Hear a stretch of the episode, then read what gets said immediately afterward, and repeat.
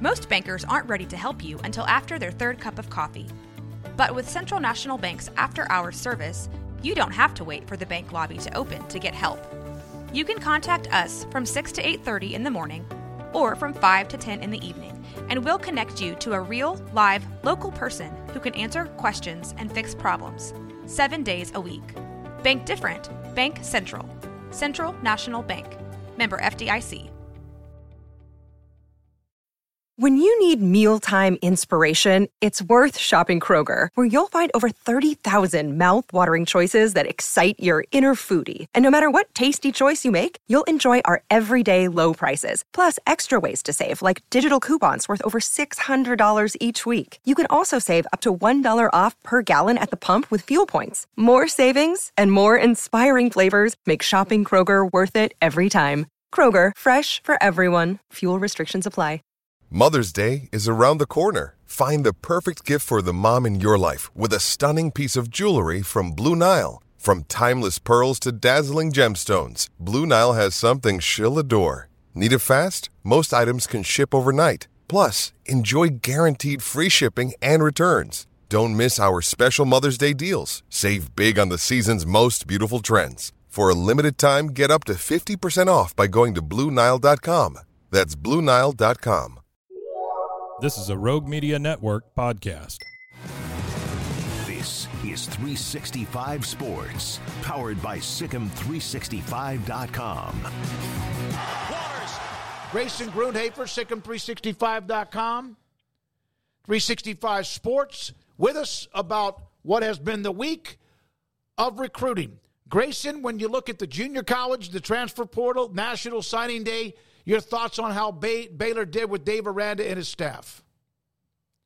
Yeah, you know, I, I think there's been a lot discussed about the 2024 class specifically. And, you know, I'm not going to sit here and say that it is, you know, this crown jewel of a class. I mean, it's ranked, you know, outside the top 60. And frankly, for the most part, Baylor classes shouldn't be ranked, you know, that low. And I, I think most people would agree with that. But I also think, you know, you look a little deeper into the situation that has occurred for Baylor over the last year um, and it kind of paints a different picture, right? So I know everyone's seen all these graphics. Baylor ranked 16th according to On3 or whatever in the conference. And if you do it by average, Baylor is much closer to the middle of the conference by average recruit rank.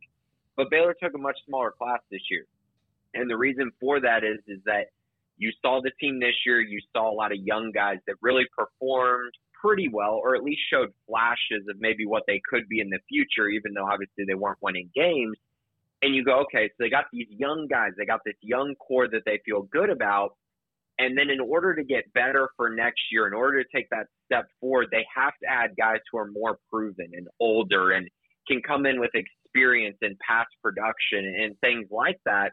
And so because of that, you're seeing this kind of shift in philosophy where Baylor's only going to take, you know, maybe 13, 14, 15, 2024 guys, and then focusing a lot of their attention on the transfer portal, which I think is definitely going to uh, reap rewards for Baylor next year, while also again developing the younger guys that they already have on the roster. So I think there's been a lot of discussion about that, and I think there's a lot of nuance to it.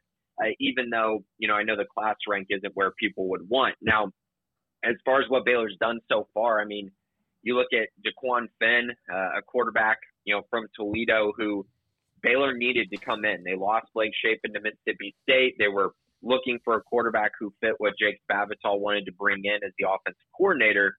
And Finn comes in and brings really a lot of the things that you want to see, whether it's, you know, mobility, escapability, the rushing ability, the deep ball down the sideline, um, along with production. The guy's been extremely productive the last three years, and he's just a winner. Um, so you put all that together, and you got to feel good about that position um, going forward for the Bears. And obviously, Omar Aigbedion out of Montana State really coming in to reinforce the offensive line. And he really gives them a stable presence and a guy who's going to be um, just a road grader. I mean, the, the guy can move people, and Baylor didn't move many people last year. And, you know, this was a guy who was ranked, I believe, a four star the morning before he committed to Baylor. And then by the afternoon, he had been dropped to a three star. So you know, take that for however you want to take that. But he's a very good prospect and right around that borderline four star territory. uh, for a transfer. And then obviously Cameron Jenkins from UNLV, who played a lot as a true freshman there. He's the twin brother of Caden Jenkins, and Cameron's going to come in and really add even more young depth to the roster. So I think at this point, Baylor's done a nice job. There's obviously still holes on the roster, but guys, there's a lot of time left, and Baylor's going to move into January with a focus on looking at you know different prospects that they haven't gotten on campus, and then of course they're going to be able to see new prospects as guys continue to enter the transfer portal every day. So Grayson, what's the plan of attack with the portal now? I mean, there's some feeling of they haven't been active enough. As you said, though, there's still time, but there's also a lot of guys off the board. Um, what are you expecting? I mean, in terms of the impact needed and the positions needed, and just how do they approach this coming year and, and trying to redo this roster? Right. So I think it's pretty clear based on the offers that have gone out and based on just kind of the focus of the staff on what positions they're clearly looking at. And I think Jack and star and wide receiver three positions that, you know, haven't been addressed yet that are absolutely going to be addressed um, with at least one transfer portal addition at each of those positions. Um, you know, depending on the quality of, you know, best player available types, I could see multiple, especially at the wide receiver spot. Um, but yeah, those three positions for sure. Obviously, the offensive line, they're going to take another one, maybe even two more um, to try to rebuild that group. Um, you know, specifically, they're going to want a guy who's got production already on film and tape that can come in and you know, you kind of feel good about, right? Going into spring football, you feel good that you have another position um, fixed. And so they're definitely going to do that. I, again, I think it'll probably be two more. I think it should be two more, um, but at least one more. Outside of that, though, you know, I, I've kind of been, you know, the more that I've looked at this and the more that I looked at it last year, you know, Baylor did not take a safety last year, and I'm not including Star in this because um, Star's more of a nickel, but I'm talking about boundary and field safety, the positions that were played by Devin Lemear and Devyn Bobby last year, those two positions really, I felt like struggled at times last year. They had moments here and there, but there was not enough uh, depth at the position, and the tackling was not good enough last year either. And so, you know, Devin Lemear gets hurt early in the season, and you're relying on either a true freshman DJ Coleman or Alfonso Allen, who's now in the transfer portal to come in and really play a significant role. And, that's really a tough ask, I think, for that group. So I would be really shocked if they didn't go out and add a safety, uh, a deep safety to come in and at least add depth to the two deep.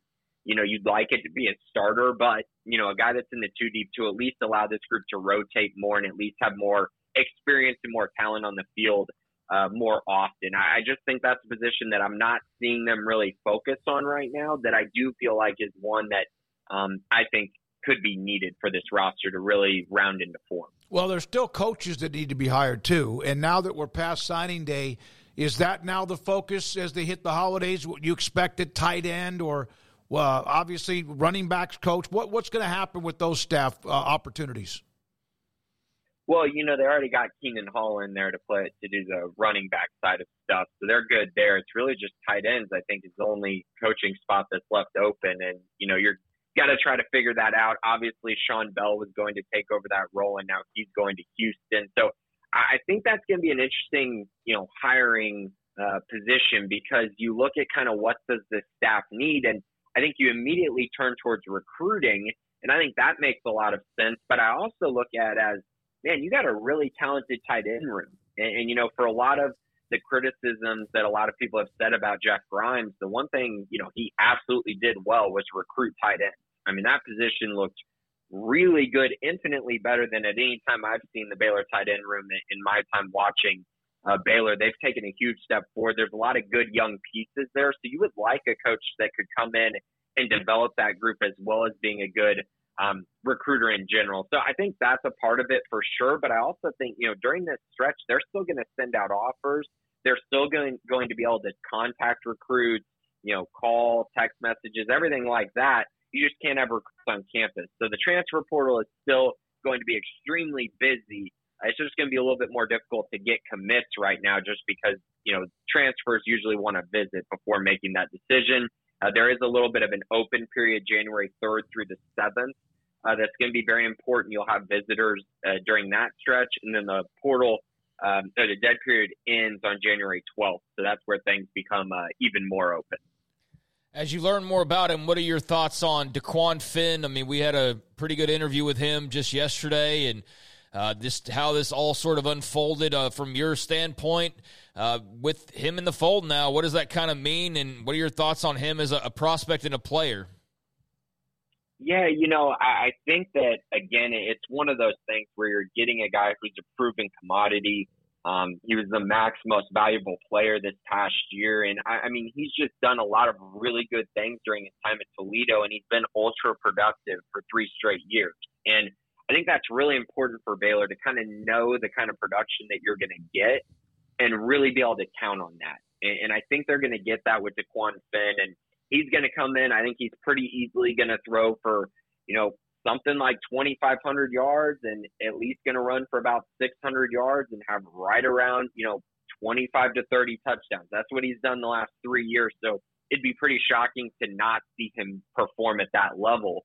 Um, but I think the bigger thing with him, probably the thing that matters the most in, in all of this, is he has won football games. And, you know, Toledo had a stretch in there from 2018 to 2020 where you know they were just kind of a 500 team you know to be honest. And this was after coming off a really nice run there in 2017 but during that three four year stretch they were just you know six seven win team. And when he became the starting quarterback they won seven games in 2021 then nine games in 2022 including a mac championship. And then this past year they won 11 games. So continuing to get better and better as he became more ingrained in the offense and the culture there at toledo um, and really took that program to a, a very high level this past season. And that's really cool to see. Obviously, averaging over 31 points per game during his time as the starting quarterback is really encouraging as well.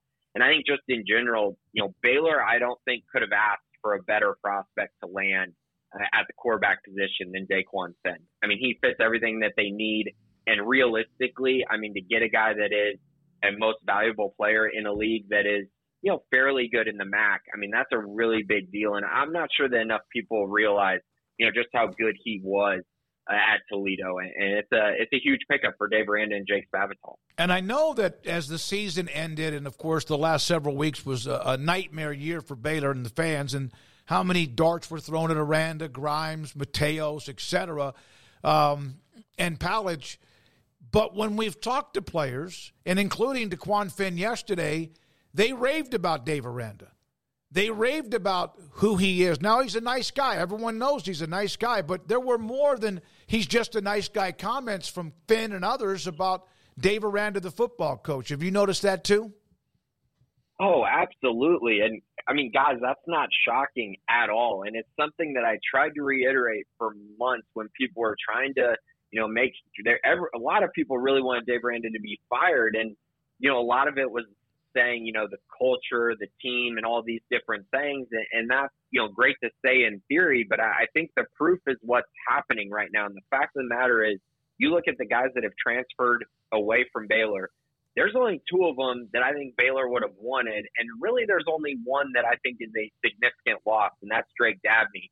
Uh, because you replaced Blake Shapen with Dequan Finn, so you feel like you at least got a push. I, I think you know I think Finn's going to be end up being better than Shapen, but still, like you look at that and go, okay, he's been able to retain pretty much all of this roster. And if you look back a month ago or two months ago on Twitter or whatever, you know, forum that you look at, so many people were saying this roster is going to see a mass exodus. Everyone's going to leave and, and all these different kind of horror story takes. And in reality, that has not happened. And that's because these players really do have a lot of confidence in Dave Aranda, a lot of confidence in the entire staff and Baylor as a program. And I, I think that speaks volumes about the culture that Dave Aranda has instilled there. Now, culture is great and retaining players is great. You still have to go win games. I think we all realize that. But I do think that you're exactly right. You know, the players respect Dave Aranda, and they really do think that he is the guy that can lead them, you know, to a bright future. Grayson Alex Foster didn't sign on signing day. That wasn't a surprise. A big time defensive lineman prospect, not necessarily by ranking, but certainly by you know, the fact that Texas is hot and heavy on his heels, and I don't think we're going to doubt their ability to scout defensive linemen at this point. Um, but uh, that while that wasn't unexpected, have you gleaned anything from you know, what to kind of think here over the next few weeks as he waits until National Signing Day number two. Anything changed in, in much in, in terms of the Alex Foster story? You know, not a ton has changed there. I, I still, you know, stand by that Baylor is the leader right now. Um, you know, as things progress, you never know what may happen. You never know what what could change leading into February, but I, I do think that Baylor is still in a really good spot to land him, and, and they really do need to land him. That's a priority for Baylor, and, and I think you know it's one of those things where I think Alex Foster is going to probably have to look at this and go, okay, you know, do I want to go in and be the backup option at Texas, or do I want to be the guy at Baylor? And, and I think that's going to be a big decision that he's going to have to make. But I think in general, Baylor's done an amazing job recruiting him. They found him really early on, and he's a guy who, in my eyes, is probably the best recruit in this class. I mean, he's a very, very special prospect, great size, fits exactly what they want on the defensive line. And, and I think he would be a huge loss. And that's why Baylor has really, really made him a priority, a huge priority uh, going into February. And even, you know, this early signing day, they really tried, have tried everything they can uh, to, to keep him and to get him uh, to Baylor. So that's going to be an interesting story to follow and definitely one that the Baylor staff is working on heavily and, and something that's going to be uh, very interesting to watch. But yeah, that, that's a huge piece of the puzzle as Baylor moves forward into uh, the second signing day. I know we don't normally ask you about basketball because we're so busy with football news, but any thoughts on where Scott Drew and the men find themselves, particularly after that loss uh, the other night against Duke? Yeah, you know, I think you you look at the Michigan State game and you can kind of write that off as you know Michigan State kind of had a get right spot, and they played really well. They played their best game of the year, and Baylor did not. And so that's what happens when you know those that result is kind of what happens in those situations. But I felt like in the Duke game, you saw some problems there just continuing to to reoccur for Baylor. And simply put, they're not good enough defensively right now. Uh, they're not good enough in my eyes to make a Sweet 16 push with the defense that they're playing at the moment. And while they have a good offense, you do see at times they still have an inability to get into the lane. And if they're not able to get into the lane, it really stops everything they do. I think they're a little bit too careless with the basketball right now. Um, there's just a lot of things that weren't right these last two games. The good news is they have a little bit of a stretch here to get ready for conference play and make some adjustments. Uh, but ultimately, I think the biggest thing for me watching the, these past two games is defensively just how, how much further they need to go if they actually want to be a serious title contender. Um, so yeah, that, that's kind of where I'm at right now. Defensively, just they need to take a huge step forward. And I do want to say, you know, on the flip side, I know we don't talk about women's basketball too much, but they are off to a great start. And Nikki Collen really has that group playing really, really good basketball on the women's side. And so, um, you know, got to mention them. They're they're doing a great job heading into the holidays undefeated, and uh, they have a real chance to get back on the top of the Big 12 standing. Hey, Grayson, Merry Christmas, Happy New Year. Thanks for your time on many things from the week that has been busy. Uh, portal, obviously, National Signing Day, and much more. Thanks for your time.